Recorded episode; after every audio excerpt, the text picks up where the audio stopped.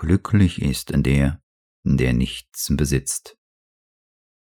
Worte der Mutter Nichts zu besitzen bedeutet keineswegs nichts zu gebrauchen, nichts zur Verfügung zu haben.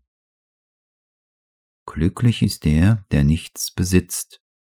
Das ist jemand, der keine Besitzansprüche hat, der sich der Dinge bedienen kann, wenn sie zu ihm kommen, weil er weiß, dass sie nicht ihm gehören, sondern dem Höchsten, und der es aus an demselben Grund nicht bedauert, wenn die Dinge ihn verlassen.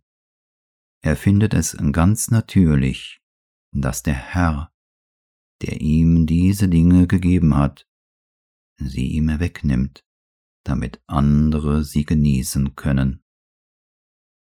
Ein solcher Mensch findet am Gebrauch der Dinge die gleiche Freude wie am Fehlen der Dinge. Wenn du über sie verfügst, empfängst du sie als ein Geschenk der Gnade. Und wenn sie dich verlassen, wenn sie dir weggenommen wurden, lebst du in der Freude der Entbehrung. Denn es ist das Gefühl des Besitzes, das dich an die Dinge fesselt, dich zu ihrem Sklaven macht.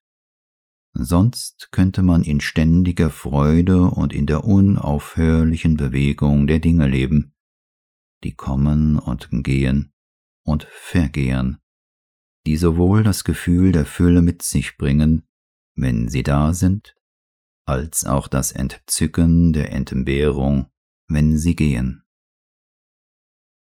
Wonne. Wonne bedeutet, in der Wahrheit zu leben, in Gemeinschaft mit der Ewigkeit zu leben, mit dem wahren Leben, dem Licht, das niemals versagt. Wonne bedeutet, frei zu sein, frei mit der wahren Freiheit, der Freiheit der ständigen, unveränderlichen Einung mit dem göttlichen Willen. Götter sind diejenigen, die dem Licht zugewandt sind, die in der Kraft und dem Wissen leben. Das ist es, was Buddha meint, er meint nicht die Götter der Religion. Sie sind Wesen, die die göttliche Natur haben, die zwar in menschlichen Körpern leben, aber frei von Unwissenheit und Falschheit sind. Wenn man nichts mehr besitzt, kann man so weit werden wie das Universum.